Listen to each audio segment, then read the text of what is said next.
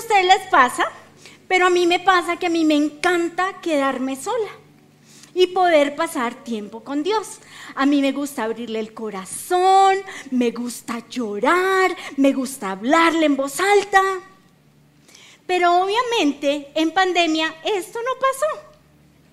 Fueron dos años en los que yo hablaba con Dios, pero a medias, con interrupciones de los Corson.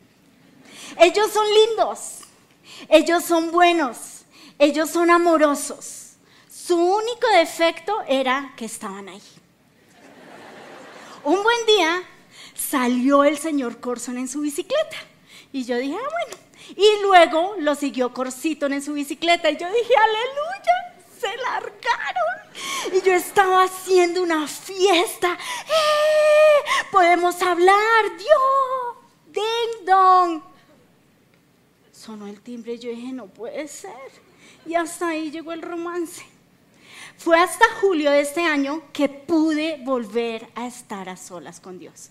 Estábamos de vacaciones con mi esposo y de repente mi esposo me dice, ay mira, es que mañana tengo una cita, tengo un compromiso.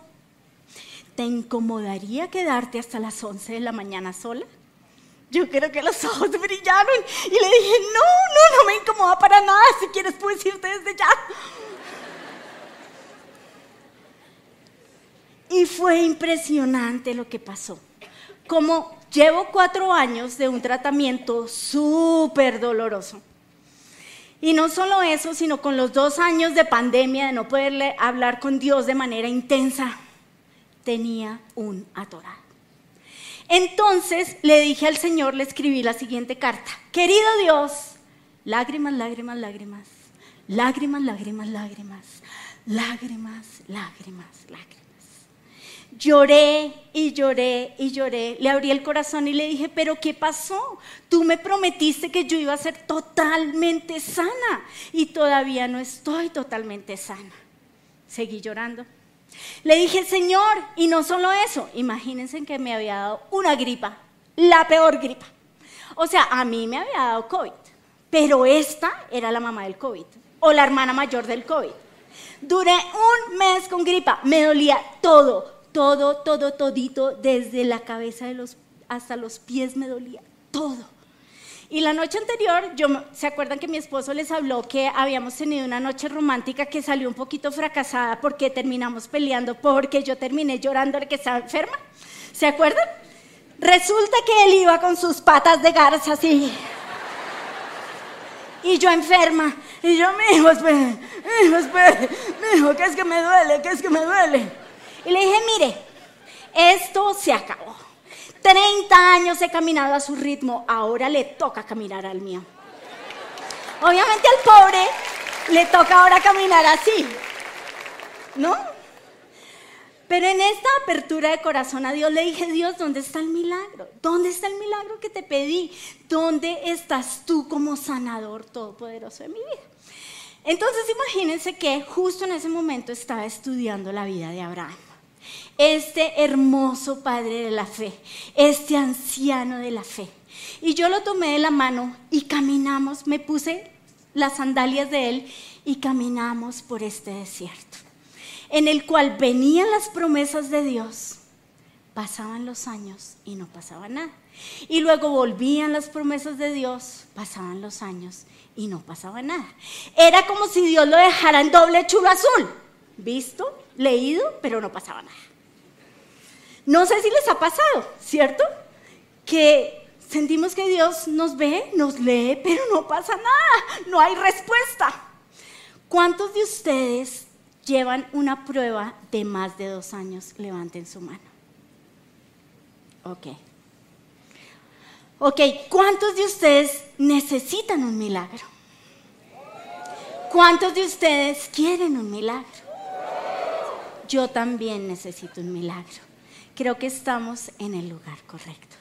Entonces, imagínense que al estudiar a Abraham encontré cosas maravillosas. Como dijo Henry Pavón, voy a hacerles todo un estudio a Abraham. Voy a hacerles no sé cuántas pericas, no mentiras, no tengo ni idea. Pero lo que sí les quiero contar es que yo encontré en este padre de la fe, encontré una humanidad que yo no había visto. Y de esa humanidad es de la que yo les quiero hablar. Yo lo vi triste, yo lo vi frustrado, yo vi su dolor. Esta historia comienza con una promesa en Génesis 12.2. Y esta promesa dice, haré de ti una nación grande, te bendeciré y te haré famoso y serás una bendición para otros. El primer punto que yo tengo es la frustración de Abraham. ¿Por qué? Porque estábamos en Génesis 12 y ahora nos vamos a ir a Génesis 15 y no pasaba nada. Génesis 15 del 1 al 5 dice, Abraham le respondió, oh Señor soberano, ¿de qué sirven todas las bendiciones si ni siquiera tengo un hijo? Ya que tú no me has dado hijos, Eliezer de Damasco, un siervo de los de mi casa, heredará toda mi riqueza. Tú no me has dado descendientes propios, así que uno de mis siervos será mi heredero. Entonces después el Señor le dijo, no, Abraham, ven, tu siervo no será tu heredero, porque tendrás un hijo propio, quien será tu heredero. Y entonces el Señor llevó afuera a Abraham y le dijo, mira el cielo y cuenta las estrellas, así van a ser tus descendientes. ¿Cuántos de ustedes tienen 75 años o más? Levanten la mano. ¿Cuántos de ustedes esperan tener un hijo? Pues no, ¿cierto? Porque, o sea, la tercera edad comienza a los 60, cada día nos vamos acercando más a ella. ¿cierto? Pero a los 75 años uno no espera tener un hijo, uno ya tiene nietos, no hijos. Entonces Abraham aquí le está diciendo a Dios, Dios, usted me prometió esto en Génesis 12, estamos en Génesis 15 y no ha pasado nada, no tengo hijos, soy un señor de la tercera edad. No sé si a ustedes les ha pasado que en cambio de mejorar, todo empeora. Como el universitario, que ha perdido la misma materia cuatro semestres y nada que la pasa. O como los papás que quieren que su hijo se case, su hijo tiene 30 años y nada que se casa. Y están, bueno, mi hijo, y cuando vemos la novia, mi hijo, la novia, nos volvemos más viejos, nos volvemos más acabados y no pasa nada. O como las mujeres que llegan, llevan y llevan orando años por un marido y tiran y tiran y tiran pañuelos y no pasa nada. ¿Les ha pasado?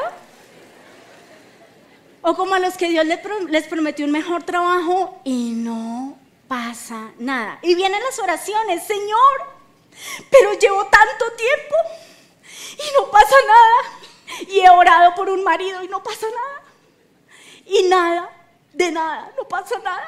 Sacamos el calendario, los años, le decimos a Dios, ha pasado tanto tiempo, no pasa nada. ¿Cierto? Primero la enfermedad, luego el COVID, luego el dólar en ascenso y no pasa nada. Todo empeora, duele, da rabia, da tristeza y no pasa nada. Pero Abraham nos puede entender. Abraham estuvo en nuestros zapatos y él nos puede entender. Él te puede entender a ti y me puede entender a mí. Pero no solo pasa eso. Imagínense que un día eh, yo llegué y Pelufo me dijo lo siguiente. Resulta que una cantidad de mujeres habían estado enfermas y yo las había mandado donde mi doctora y todas estaban sanas. Dianita, su esposa, estaba sana. Eh, Daniela, su hija, estaba sana. Mi prima estaba sana todas a mi alrededor sanas y se me acerca Pelufo y me dice, ¿y tú por qué no estás sana? Y yo, ay, yo no sé, Dios, ¿por qué no estoy sana? ¿Por qué? Todas a mi alrededor estaban sanas, todas habían estado enfermas, todas estaban bien menos yo. Entonces vienen esos dardos de la duda, vienen esos dardos que cogen la fe y la rompen. Vienen esos dardos de incredulidad y vamos a donde Dios y le decimos, ¿dónde está mi promesa? ¿Dónde está lo que me prometiste? Para completar, como no había pasado nada en la casa de Sara y Abraham, Abraham, Sara se había casado con Abraham, no tenían hijos, entonces Sara tuvo la brillante idea de que Abraham tuviera un hijo con su sierva, Agar. Abraham no se puso bravo, le cayó, Agar quedó embarazada y entonces estas dos viejas se mechonearon. se agarraron de las mechas. Estaban furiosas, primero porque Agar comenzó a ser toda prepotente y grosera con su ama, y luego la ama comenzó a tratarla mal.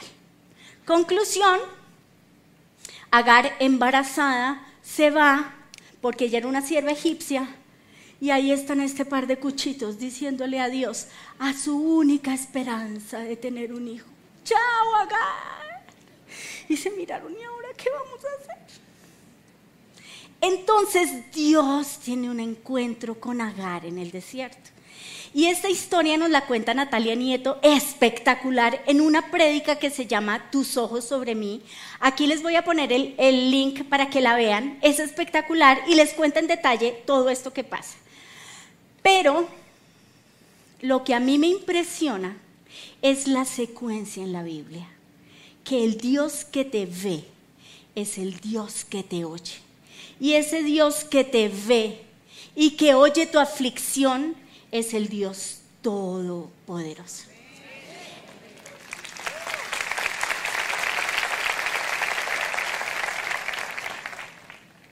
Génesis 17.1 dice, cuando Abraham tenía 99 años, el Señor se le apareció y le dijo, yo soy el Shaddai, Dios todopoderoso, al Dios que no le queda grande nada el Dios del imposible, el Dios que te ve, el Dios que te oye, el Dios que no pasa de largo, el Dios que se detiene y hace un milagro.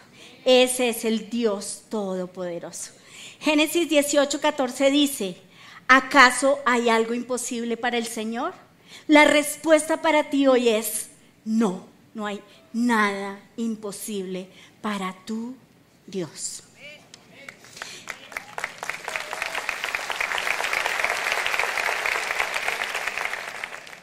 Volvamos a la historia del ups entre Sara, Abraham y, Sara, y Agar. Ahí estábamos después del triángulo amoroso. Y entonces pasa el segundo punto. Y es que Abraham, que Dios le cambia el nombre a Abraham.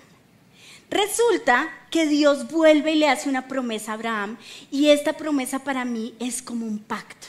Y él dice, yo hoy yo haré un pacto contigo por medio del cual te garantizo darte una multitud enorme. Dios hizo un pacto con Abraham y le, con Abraham y le cambió el nombre. Entonces, en Génesis 17, del 4 al 6 dice, este es mi pacto contigo. Te haré el padre de una multitud de naciones. Además cambiaré tu nombre. Ya no serás más Abraham sino que te llamarás Abraham, porque serás el padre de muchas naciones. Te haré sumamente fructífero, tus descendientes llegarán a ser muchas naciones y de ellos surgirán reyes.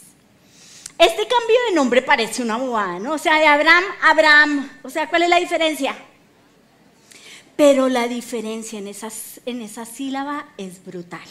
Entonces yo quiero que tú hagas una cosa, quiero que respires en tu mano. Ahora quiero que le metas la J. Eso, eso nosotros lo llamamos, eh, nosotros lo llamamos exhalar, ¿verdad? Ahí estamos exhalando, ¿cierto? No es gran misterio, lo hacemos todo el tiempo. Pero lo impresionante es que en hebreo la palabra ruash significa exhalar, respirar hacia afuera. O sea, lo que acabas de hacer. Esa es la palabra ruash. Pero no solo eso, también es la palabra para el Espíritu de Dios. Y quiero que te imagines que Dios coge a Abra y le pone el suspiro de Dios. Dios pone ese respiro en, en, la mitad de este nombre y Dios pone el respiro de Dios en la vida de Abraham. Entonces, donde había esterilidad, ahora hay el suspiro de Dios. Donde había tristeza, depresión, llanto, preguntas, estaba ahora el respiro de Dios. Entonces, en mi caso, yo quiero que Dios me sane. Entonces ya no me llamo Ro, sino Ro sana. ¿Sí lo ven? Dios poniendo la mitad, su nombre en mi nombre. Más adelante vamos a hacer un ejercicio de esto. También quiero que te imagines que yo hasta, hasta que me dio esta enfermedad, yo me sentía, o sea, hasta que me dio esta gripa miserable, yo me sentía pues normal, o sea, yo estaba choneta, ¿cierto? Pero yo le había dicho al Señor, Señor, o sea, con que no duela yo me conformo, o sea, hace un milagro chambón, pero yo me conformo. Y Dios me dijo, no, un momento, es que yo no soy un Dios chambón.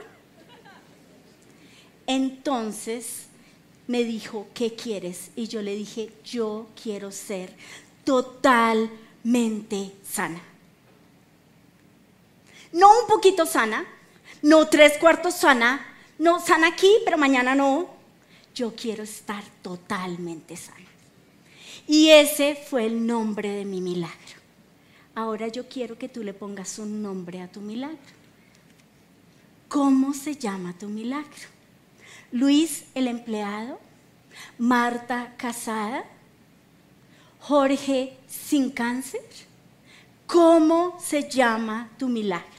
Y ese es el título de esta prédica. ¿Cómo se llama tu milagro? Y le vas a ir a poner ese nombre a tu prédica. ¿Listo? Entonces pasa el tiempo, este hombre de la fe ya tiene 99 años, está lento, camina lento, está cansado, está frustrado. Y el tercer punto que te tengo es, estaba resignado. Cuando nosotros pasamos por una prueba de tantos años, nos resignamos. O sea, yo ya estaba conforme con que me chuzaran cada ocho días, con que me doliera, el otro día no pudiera trabajar, o trabajara y estuviera así paralizada del dolor, y ya, no importa. Y ni siquiera estaba pidiéndole a Dios ese milagro total que Él me había prometido. Dios a mí me prometió en Lucas 6:6 que yo iba a ser sana. Resulta que va Jesús caminando y de repente se encuentra con un hombre que tiene la mano seca. Y Jesús no siguió el arco. No se hizo el loco. no se hizo como los maridos. Sí, yo está uno ahí empujando eh, y, él, y hacen los locos. O nosotras, mi hija, usted sabe dónde está y nosotras, no, ni idea. Te va a tocar buscarlo a ti. Resulta que Jesús llega y va caminando y de repente ve a un hombre que tiene la mano seca y se detiene y lo sana. Yo le había dicho al Señor, Señor, no importa, o sea, no importa que quede chuecos los dedos, con tal de que no duelan, no importa Dios. Cuando Dios me dio esta palabra, yo dije, wow, el Dios del imposible quiere sanarme totalmente. Pero pasaron los años y a mí se me olvidó esa promesa. Y eso nos pasa cuando pasamos por una prueba de, muchos años. Pasan los años y se nos olvida y nos resignamos. Bueno, Dios, si quiere botarme una migajita de milagro, está bien. Pero ese no es Dios. Enterramos las promesas que Dios nos da. Dejamos de soñar con el milagro. Dejamos de soñar con lo que Dios prometió. Y esto le pasó a Abraham. Resulta que en el capítulo 18 Abraham le dice a Dios, Dios fresco, bendiga a Ismael y ya. O sea, mire que la Sara está muy cucha, yo también.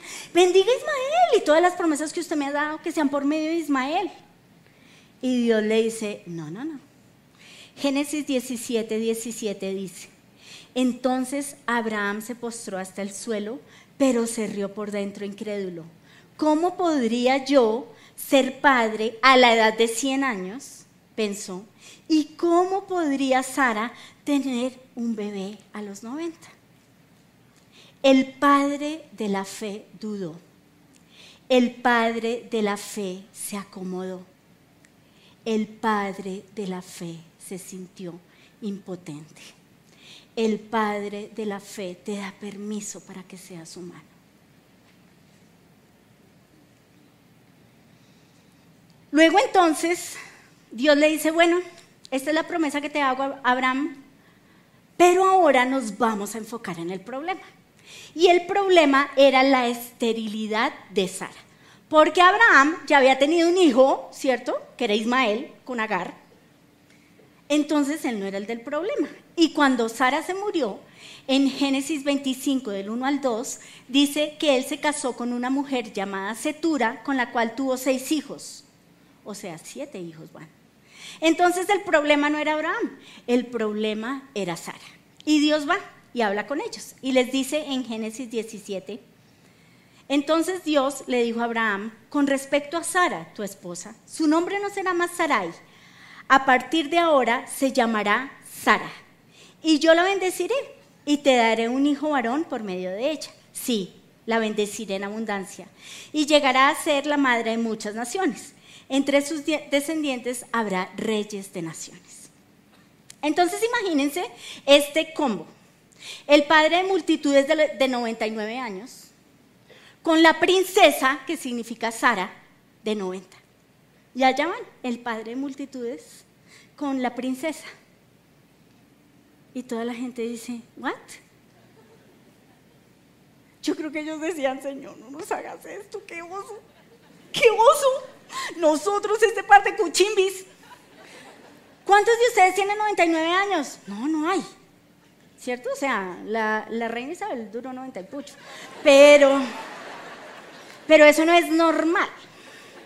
Entonces allá van el par de cuchimbis, la gente los llama y ellos dicen, ay, qué oso.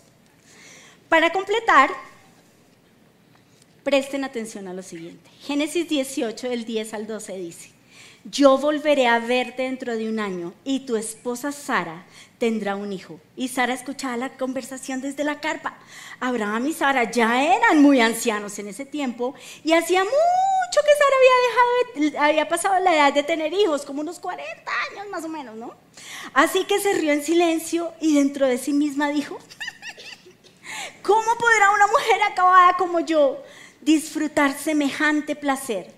Sobre todo cuando mi Señor, mi esposo, también es muy viejo. Pero estas son las sorpresas de Dios. Génesis 21 del 4 al 5 dice, el Señor cumplió su palabra e hizo con Sara exactamente lo que había prometido. Abraham tenía 100 años de edad cuando nació Isaac y cuando Sara tuvo a su hijo en los brazos. Sara declaró, Dios me hizo reír. ¿Recuerdan que Abraham se había reído? ¿Cierto? En Génesis 17, 17 dice, Abraham se postró y se rió. Luego Sara se rió. Pero el que ríe de últimas, ríe mejor. Y Dios también se rió. Y su nombre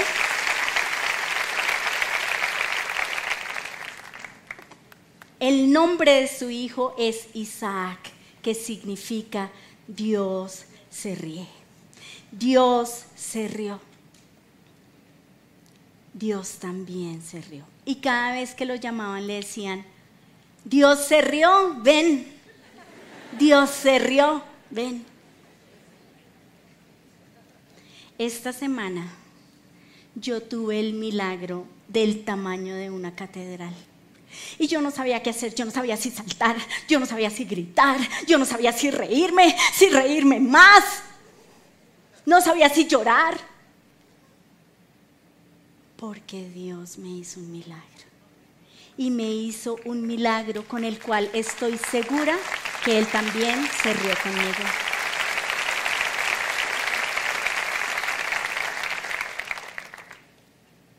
Dios, Dios transforma las risas de incredulidad en risas de alegría. Cuando recibas el milagro que tiene nombre, Dios y tú se van a reír juntos. Entonces, iglesia, quiero que hagamos tres cosas. Yo sé que ya hay unas que has, hecho, hay otras que no, pero entonces las vamos a hacer. La primera es que le pongas nombre a tu milagro. No Rocío Choneta, no Rocío medio sana, Rocío sana, completamente sana ponle nombre a tu milagro. Entonces escríbelo. Escriban, amigas. En esta iglesia tomamos notas, ¿se acuerdan? Listo. ¿Cómo van? Segundo, permite el respiro de Dios en medio de tu nombre. Cámbiate tu nombre. Así sea para ti misma, para hablarte en el espejo. Rocío sana. Ro sana.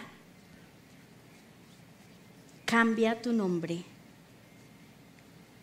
Cambia el nombre de depresión, Marta la depresiva, en Marta feliz. Cambia tu nombre. Jorge el motorizado. Cambia tu nombre. Tercero, ¿cuál es el nombre de Dios para tu milagro? Si necesitas ser sano, el nombre de Dios es Jehová Rafa, mi sanador, ¿cierto? Si necesitas provisión, el nombre de Dios es Jireh, proveedor. Pero si necesitas un milagro, es el nombre del Dios Todopoderoso más. En mi milagro yo necesito el nombre del Dios Todopoderoso más el de sanador. ¿Cuál es el nombre de Dios para tu milagro? Ahora, si no tienes ni idea cuáles son los nombres de Dios, entonces vete a los niveles y estudialo. Cuando necesitas un milagro que te supera, necesitas a Dios. Y la única garantía está en las promesas que Él te haya dado en su palabra. Romanos 12.2 dice, mientras esperan al Señor, muéstrense alegres. Cuando sufran por el Señor, muéstrense pacientes. Cuando oren al Señor, muéstrense constantes.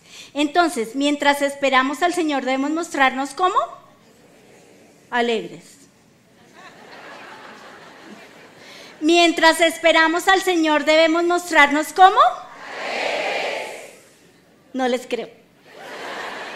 Mientras esperamos al Señor, debemos mostrarnos eso sí. Y cuando oren al Señor, muéstrense constantes. Ay, se rajaron amigos. Cuando oremos al Señor debemos ser constantes. Éxodo 34, 10 dice, mira el pacto que hago contigo, respondió el Señor a la vista de todo tu pueblo haré maravillas que ante ninguna nación del mundo han sido realizadas. El pueblo en medio del cual vives verá las imponentes obras que yo el Señor haré por ti. Espera en tu promesa, confía en el pacto que Dios te ha dado hasta que veas tu milagro. Y cuando llegue tu milagro, Dios y tú reirán juntos. Vamos a ponernos de pie las personas que llevan una prueba de más de dos años. Todavía no, alabanza.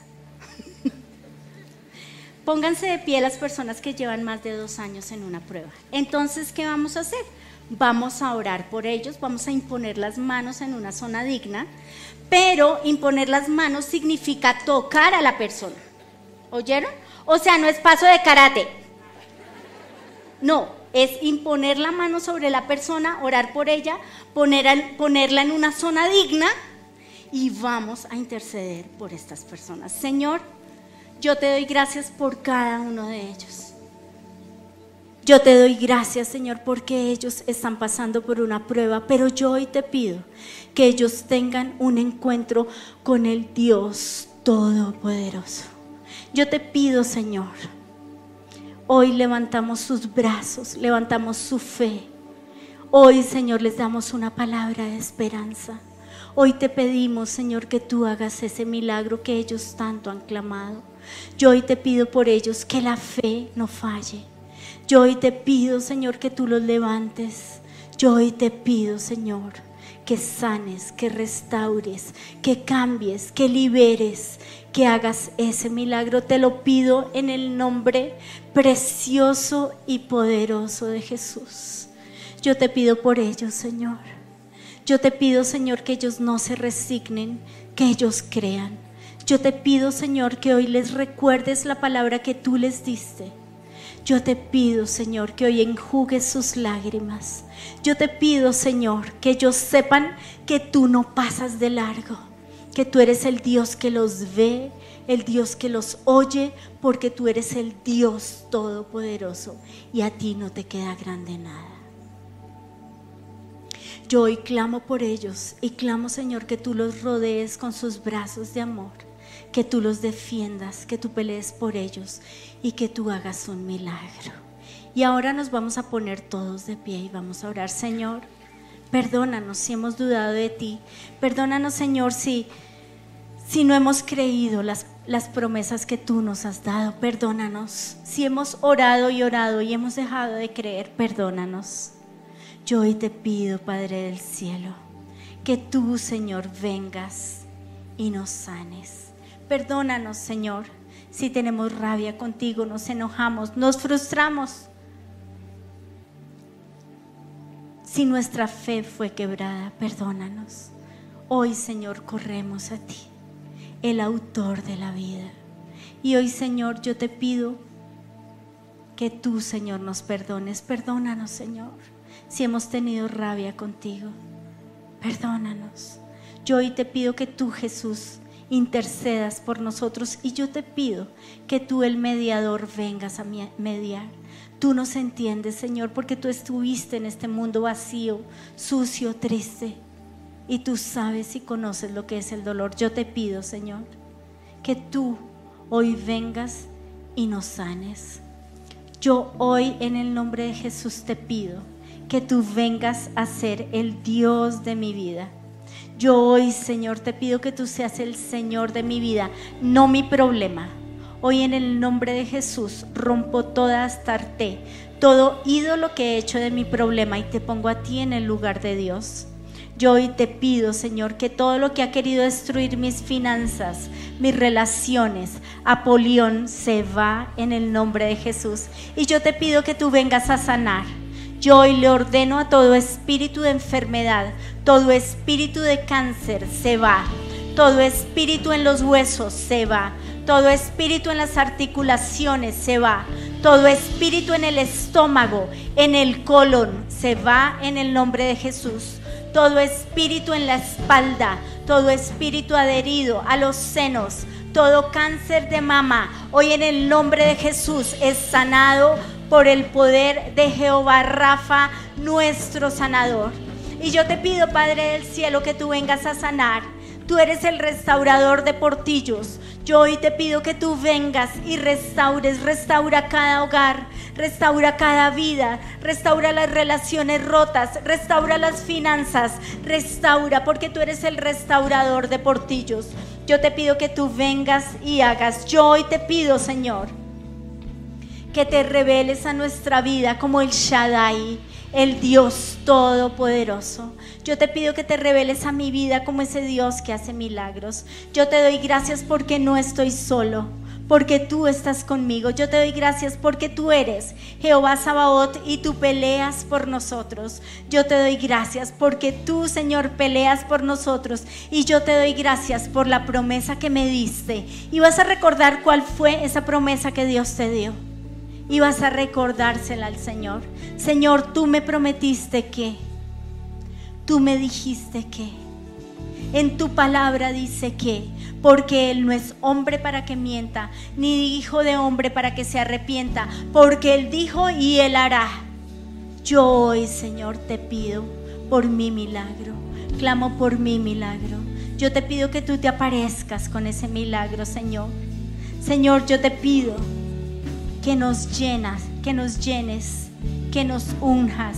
Yo te pido, Señor, que tu palabra eche fuera el temor. Yo te pido, Señor, que nosotros estemos unidos a ti y no a un yugo de temor, de miedo, de intimidación. Yo hoy te lo pido en el nombre de Jesús. Yo te pido que tú vengas como Dios todopoderoso y eterno, que vengas a nuestra vida y restituyas y cambies yo te doy gracias porque yo voy a ver un milagro, porque yo pertenezco al Dios Todopoderoso, porque yo pertenezco al Maestro de milagros y yo voy a ver un milagro. Maestro de milagros, Dios de lo inesperado, revela hoy tu gloria, anhelo ver tu gloria.